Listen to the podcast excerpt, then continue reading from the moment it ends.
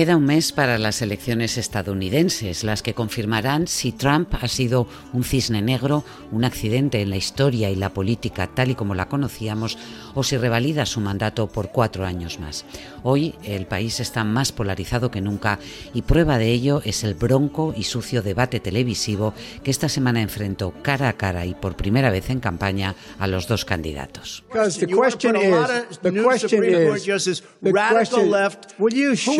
Listen, who is on your list, Joe? People out there need help. But why didn't you do it over 20, the last 25 years? Because you weren't president. Because you weren't president screwing things up. What do you want to call them? Give me a name. Give me a white name. Supremacists and Who would white you like me to condemn? White supremacists and right Proud Boys, stand back and stand by. But I'll tell you what. I'll tell you what, this is a left-wing Hola, soy Montserrat Domínguez y esto es Extra, el podcast del País Semanal.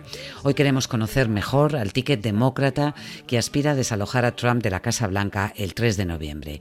Joe Biden y Kamala Harris, que aventajan al republicano en las encuestas, aunque eso no significa mucho. Power to the people. People have the power. Amanda Mars, corresponsal en Washington, ¿cómo estás? Muy bien, ¿qué tal, Monse? Bien, bien. Bueno, pendientes todos de este bombazo y de cómo puede afectar a la campaña el hecho de que Trump haya dado positivo en COVID. Pues es un giro más y además de consecuencias imprevisibles. De momento parece que se encuentra bien, que tiene síntomas leves, pero sin duda hay un periodo de cuarentena que va a pasar y eso le va a limitar mucho su campaña, que él, a diferencia de Biden, ha hecho mucha campaña en el territorio, eh, ha viajado mucho y ahora se va a ver eh, muy limitado. Eh, bueno, él se reía de Biden, ¿no? Por llevar mascarilla. Sí, esa es la otra derivada. Es un presidente que ha renegado de llevar mascarilla hasta el último momento. Finalmente, a regañadientes, ha aparecido en actos públicos con mascarilla y además se ha mofado de cómo Biden se protegía mucho, salía poco, se ponía mascarilla. Incluso en el propio debate del martes eh, se mofó de ello y ahora, pues pues, pues, bueno, se encuentra en esta situación. Lo que habíamos visto hasta ahora, antes de, este terremoto, es que la recta final de la campaña iba a ser muy, muy agresiva. Se adivina feroz. El, el, debate del martes fue muy, muy turbulento, caótico y, y muy hostil y creo que este final de campaña pues va a ser a cara de perro. ¿Y Biden cómo se defiende en este, en este territorio que digamos es más propicio para Trump porque es un tipo eh, más agresivo, muy, muy showman, muy de saltarse cualquier tipo de, eh, de reglas? Pero Biden siempre ha transmitido una imagen mucho más amable, como si este no fuera su campo de, de juego ideal, ¿no? Exacto, yo creo que, mm, que para, para lo que es Biden paró bien los golpes. ¿eh? Em, en algún momento le llamó al alto con palabras gruesas y resistió pero los debates no, no, son, como tú bien dices, no son el, el, escenario favorito de, Joe Biden. Lo vimos en las primarias, no es especialmente hábil. Duda, vacila, se le nota una, una falta de energía con relación a Trump muy evidente. No se llevan mucha edad, Biden tiene 77 y, y Trump tiene 74, pero la electricidad que transmiten es, muy distinta. Donald Trump es un, aparte de que, como bien dices, es un showman, le encanta esto, es adicto a las cámaras, al espectáculo. Yo le he visto dar mítines de una hora y 45 minutos sin parar de hablar, haciendo chistes, simulando voces, haciendo pues pues el payaso, ¿no? O sea, el, cómico en un escenario. Y eso, eso es verdad que es una energía que Biden no tiene, pero, pero sí transmite una serenidad, una, un aire presidencial que, que es el que le puede ayudar a ganar en este caso, ¿no? Mm. Ante un rival como ¿Y eso Trump. Que, y eso que cuentas, Amanda, que no le beneficia este tipo de campaña con tantas eh, distancias de seguridad por culpa del, eh, del, coronavirus, porque él es un hombre que gana en el, en el contacto y en la, el próximo eh, porque es cálido, ¿no? Absolutamente, absolutamente. No es, el, no es el orador que es Obama, no tiene ese, ese gancho, ese sexapil con el público y que, y que demostraba en el Congreso su número dos, Kamala Harris, pero es fantástico en el, en el uno a uno, ¿no? en el trato directo con el votante. recuerdo hace unos meses, le vi en un, en un acto en San Antonio, Texas. Habló solo diez minutos, fue un discurso muy breve, muy medido, muy, muy tranquilo. Y cuando bajó, pasó como una hora hablando con, un montón de asistentes al acto, eh, padres de veteranos de guerra, ya sabéis que él, eh, su hijo Bo fue veterano de guerra, eh, abrazaba a las familias, se quedaba un rato hablando con ellas, tiene memorias, recuerda las historias personales de la gente y lo hace transmitiendo una autenticidad que es muy difícil importar. Todos los políticos, como sabéis, en campaña van a los mercados y abrazan a niños, pero, pero el, mérito está en hacerlo transmitiendo tu autenticidad. Oye, has mencionado la edad y no es un tema menor, porque si ganara las elecciones se convertiría en el presidente de los Estados Unidos de mayor edad, 77. Eh, por eso es importante quién ha decidido que, le acompañe en el, eh, como candidata a la vicepresidenta Kamala Harris, y luego el hecho de que cuentas tú en, El País Semanal que ha, dejado entender que él no se presentaría nunca a un segundo mandato. Sí, eso ya incluso desde las primarias, eh, no él directamente y nunca, como decimos, on the record, ¿no? en público, pero sí que personas de su entorno y de su campaña han dejado caer que sería un presidente de un solo mandato. Eso, digamos que tranquiliza al votante preocupado con, tener un, presidente hasta los eh, cerca de 90 años, ¿no? que podría ser si con, con ocho años de, de mandato. Y claro, dirige las miradas a su número dos, a Kamala Harris, porque el puesto de vicepresidente suele ser un trampolín para luego querer ser candidato presidencial. Kamala Harris ya quiso ser candidata presidencial en estas primarias. Si ahora es la número dos de un gobierno, gana las elecciones y es la número dos de un gobierno, desde luego es presumible que, va a estar ahí en esa carrera. Háblanos de ella. La vamos a ver muy pronto eh, batirse el cobre también en el siguiente debate eh, entre los vicepresidentes o candidatos a, repetir en la vicepresidencia.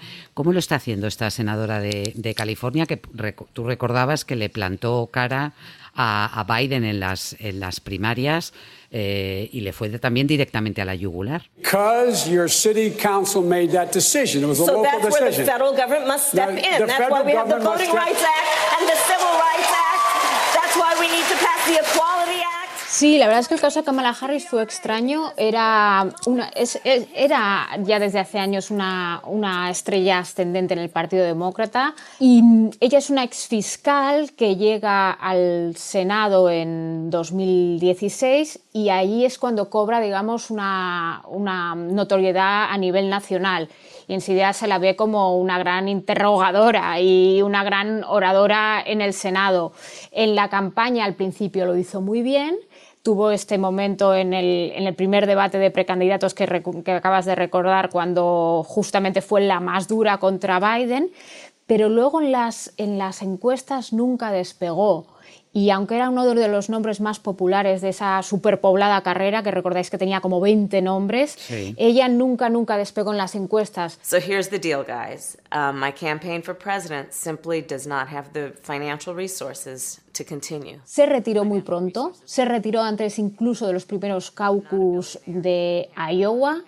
Y, y al final, bueno, consiguió estar en el ticket aunque sea de número dos. ¿Cómo lo está haciendo? Pues lo está haciendo como estuvo haciendo la campaña de primarias, con mucho, mucho enganche en las redes sociales y está viajando más que Biden. ¿eh? Se, está, se está moviendo más y está haciendo más actos presenciales que Biden. So, let's fight with conviction. Let's fight with hope. La veremos la semana que viene, la veremos dentro de pocos días, en, porque los, los candidatos a vicepresidentes también tienen su debate. Mm, aunque veremos si, si hay más debates eh, entre los eh, presidenciales, porque hoy leía en el Washington Post, decían que, visto lo visto en el último, las pocas propuestas que hicieron, el tono sucio, agrio y tal, mejor ahorrarle esto a la, a la audiencia. Ya veremos. Oye, ¿qué impacto han tenido las revelaciones del New York Times eh, sobre los impuestos, o mejor dicho, los impuestos que no pagó Trump, que era bueno, la justicia se los había reclamado desde hace mucho, mucho tiempo, eh, bueno, y finalmente se ha comprobado por qué no los quería entregar, porque paga menos que cualquier trabajador humilde, ¿no? Eh, ¿Eso crees que puede afectar a la campaña o no? Eh, yo creo que ha tenido un gran, está teniendo un gran impacto en la conversación. Creo que hay una parte de votantes moderados que, mm, a los que esto les, les va a ir, o sea, que va a haber una erosión de, votos, en, no en sus bases, eh, porque sus bases son muy fieles, pero sí en, el votante moderado, porque claro, eh, parte de su argumento presidencial es eh, yo no soy un político, soy un gran hombre de negocios, que si he conseguido levantar un imperio en la economía privada, puedo sacar adelante el, el país con brillantez. Bueno, la historia es que mm, sus negocios están atravesando muy malos momentos desde hace muchos años y que además él usa triquiñuelas fiscales para evitar el pago. Esto, digamos, que, rompe con, con, esa baza con la que él va a las elecciones.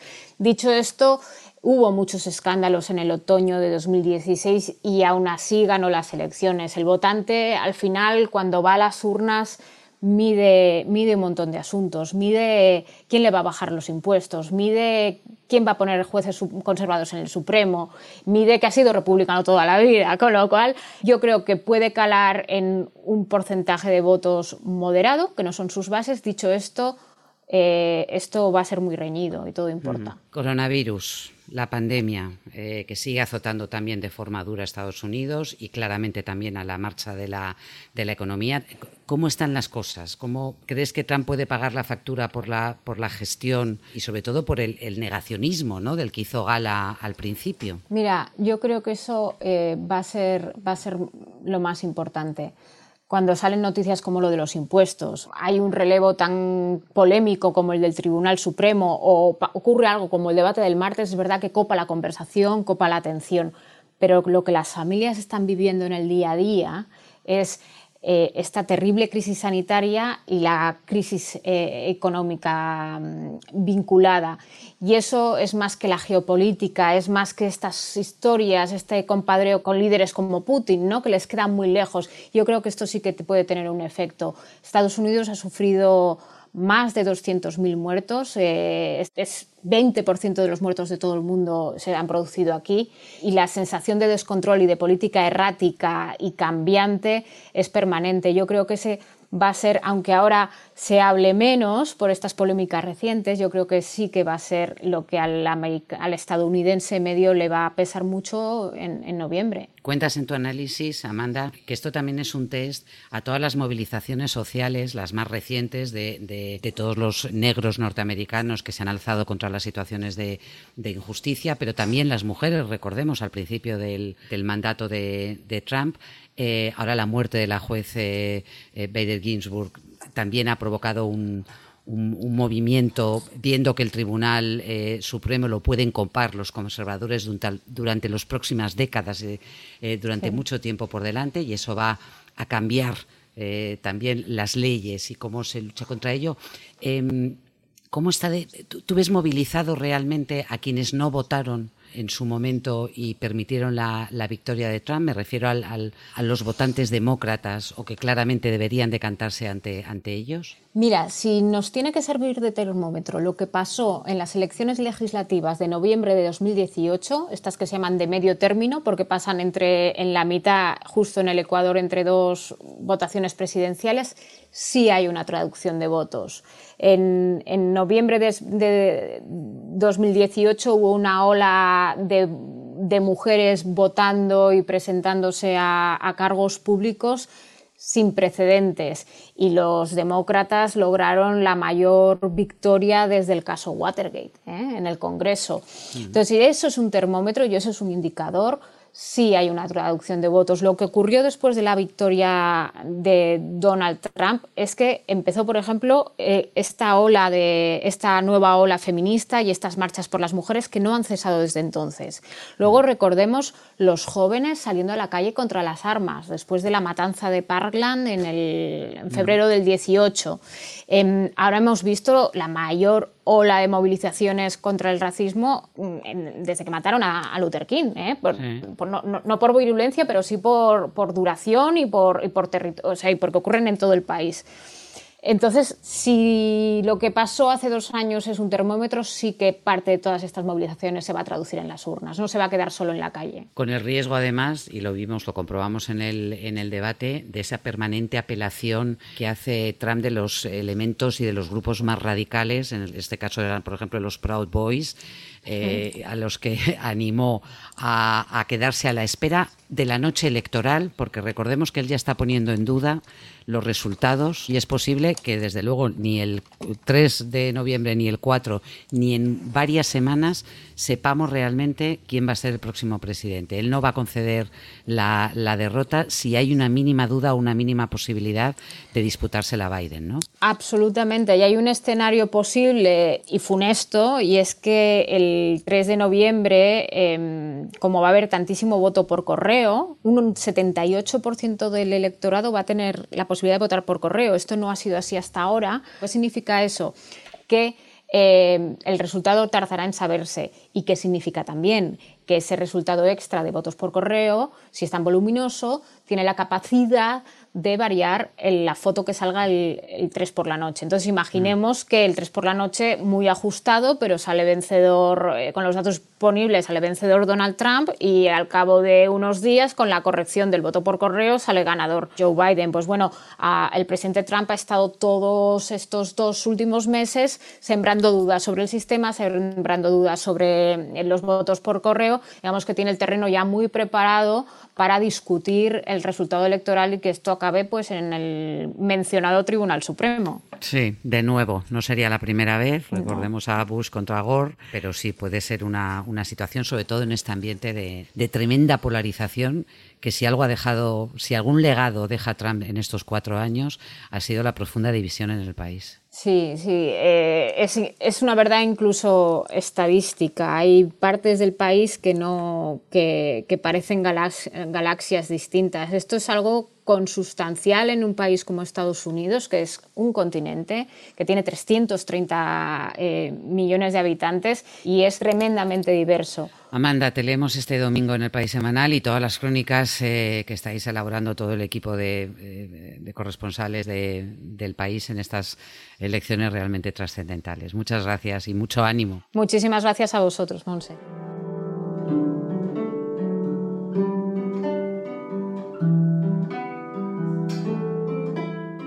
El profundo desasosiego que sienten muchos norteamericanos escribe Richard Ford en un ensayo original para el país semanal.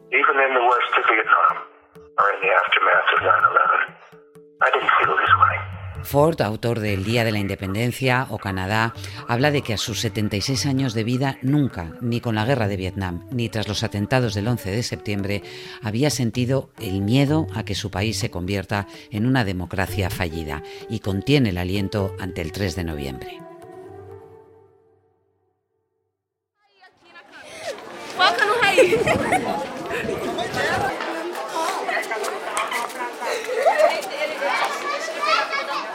Cambiamos de escenario y volamos hasta Sao Paulo para conocer una historia excepcional. ¿Cómo se organiza un barrio de favelas donde no llega ni la asistencia médica para luchar contra la pandemia del coronavirus? Nayara Galarraga es la corresponsal del país en Brasil. ¿Qué tal, Nayara? Hola, buenos días. Muy buenas.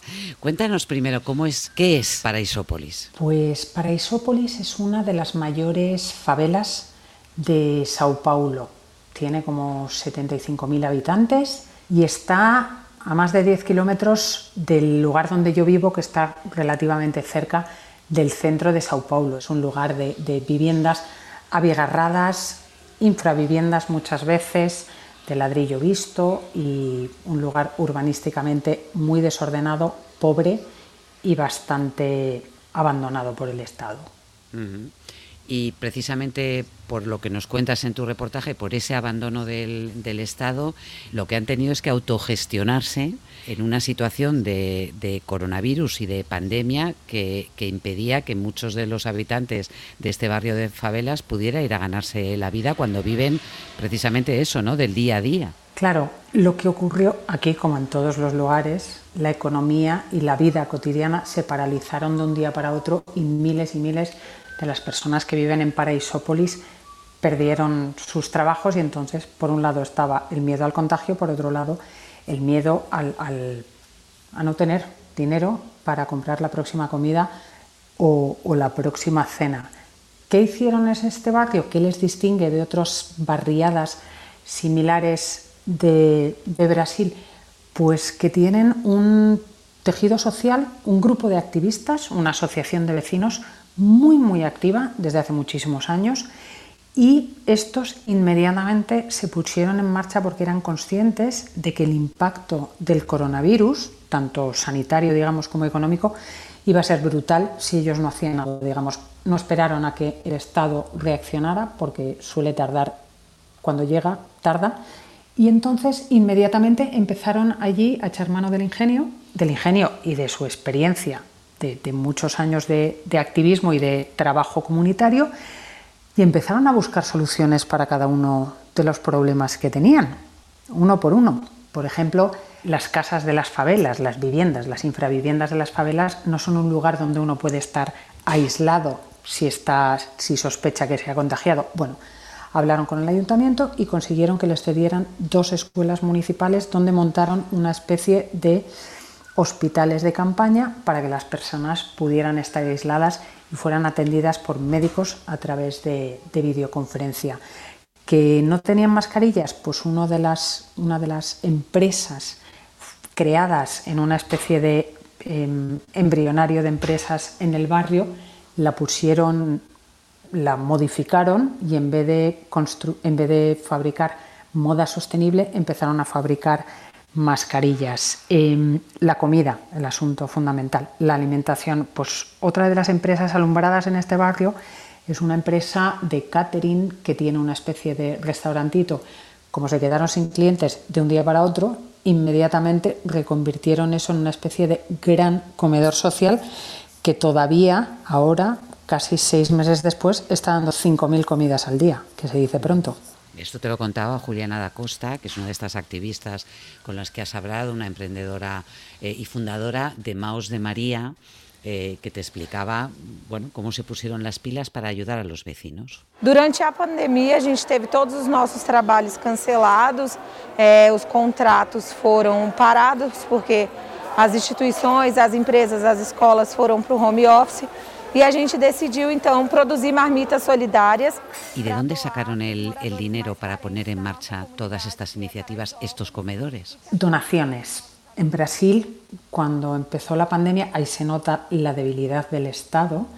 Eh, inmediatamente hubo una especie de inmensa carrera para, por un lado, pedir donaciones y por otro lado muchas grandes empresas o también personas particulares más o menos ricos empezaron a donar cantidades de dinero a diversos proyectos. Eso es algo que desde una perspectiva europea, pues digamos, choca o a mí me chocó porque en un país como España, pues bueno, pagamos nuestros impuestos y al Estado, digamos, le exigimos más. Aquí inmediatamente se puso en marcha este mecanismo paralelo de las, de las donaciones, por lo dicho, porque el Estado suele estar menos presente. ¿Qué hicieron en concreto los de Paraisópolis? Pues activar a todos los donantes de otros proyectos que han ido poniendo en marcha a lo largo de los años y también echar mano de Internet. Inmediatamente abrieron crowdfundings en sus redes de Instagram, de Facebook, pues empezaron a pedir dinero para estos proyectos concretos. Por ejemplo, Maos de María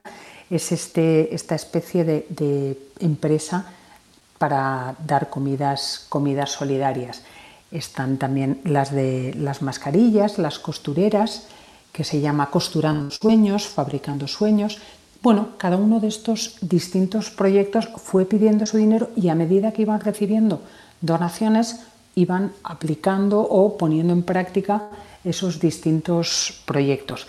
¿Que se les va acabando el dinero y la demanda? Pues reducen el proyecto el tamaño del proyecto y entonces al principio hubo momentos de pico donde estuvieron dando 10.000 marmitas, 10.000 platos de comida caliente diarios, ahora son 5.000, pero claro, hay muchos vecinos que han, que han, perdido sus trabajos y si no van allí a recoger ese plato con feijão, con alubias, arroz, un poquito de pollo de carne y un poquito de ensalada, pues se pasarían hambre.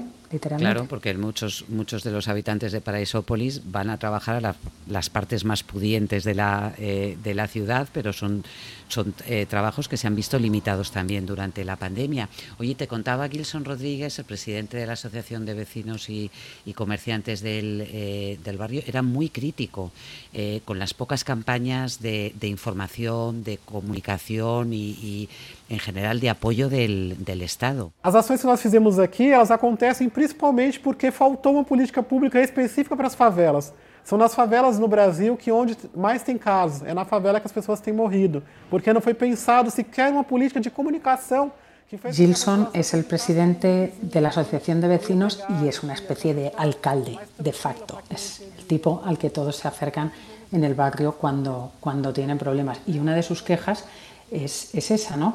Em, que el Estado no hizo una campaña de información específica para las favelas o para la población em, de las favelas, que es una población más pobre, menos instruida, en un país, Brasil, donde las fake news y la desinformación están a la orden del día, circulan a tope por las redes sociales y entonces aquí em, calaron y se extendieron muchísimo algunos algunas grandes falsedades. Una de ellas era al principio que el coronavirus no, que los pobres no se iban a contagiar de coronavirus. Ay, ¿por qué? Eh, porque aquí en Brasil, en Sao Paulo, el coronavirus entró por la ciudad de Sao Paulo, que es la más rica del país, y entró, digamos, de la mano de un empresario que hacía negocios en Milán. Entonces, empezó entre las personas más ricas, que son las que viajan a Europa, y lo trajeron de allá. Em, después, en sus fiestas o en sus clubes, se fueron contagiando y entonces los primeros enfermos en este país fueron gente súper rica, muy ricos, de, la minoría más, más privilegiada. Y cundió esta idea de que a los pobres no les iba, no les iba a afectar. Entre otras cosas, agravado en este caso por un presidente de la República, Jair Bolsonaro, que desde el mm. principio dijo que esto es una gripecilla y que bueno, de algo hay que morir. Si es tan grave y que solo se tenían que preocupar los ancianos y los enfermos. Interesantísimo. Eh, para Isópolis, cómo se han organizado los, los vecinos, lo vemos en las fotografías de Lela Beltrao, en tu, en tu texto y en, y en un vídeo realmente fantástico en el que conocemos mejor a esos vecinos y esa capacidad de organización y de resistencia que tienen. Muchísimas gracias, Nayara. Muchísimas gracias, Monse. Un abrazo.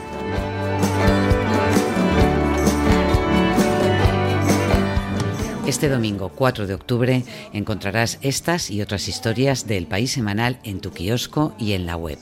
A cargo de la realización de este podcast ha estado Verónica Figueroa y la banda sonora es de Patti Smith, la cantante y escritora estadounidense que desde su casa y con un montón de voces amigas ha grabado esta nueva versión de su himno People Have the Power para animar a la gente a votar el 3 de noviembre. Hasta la próxima semana.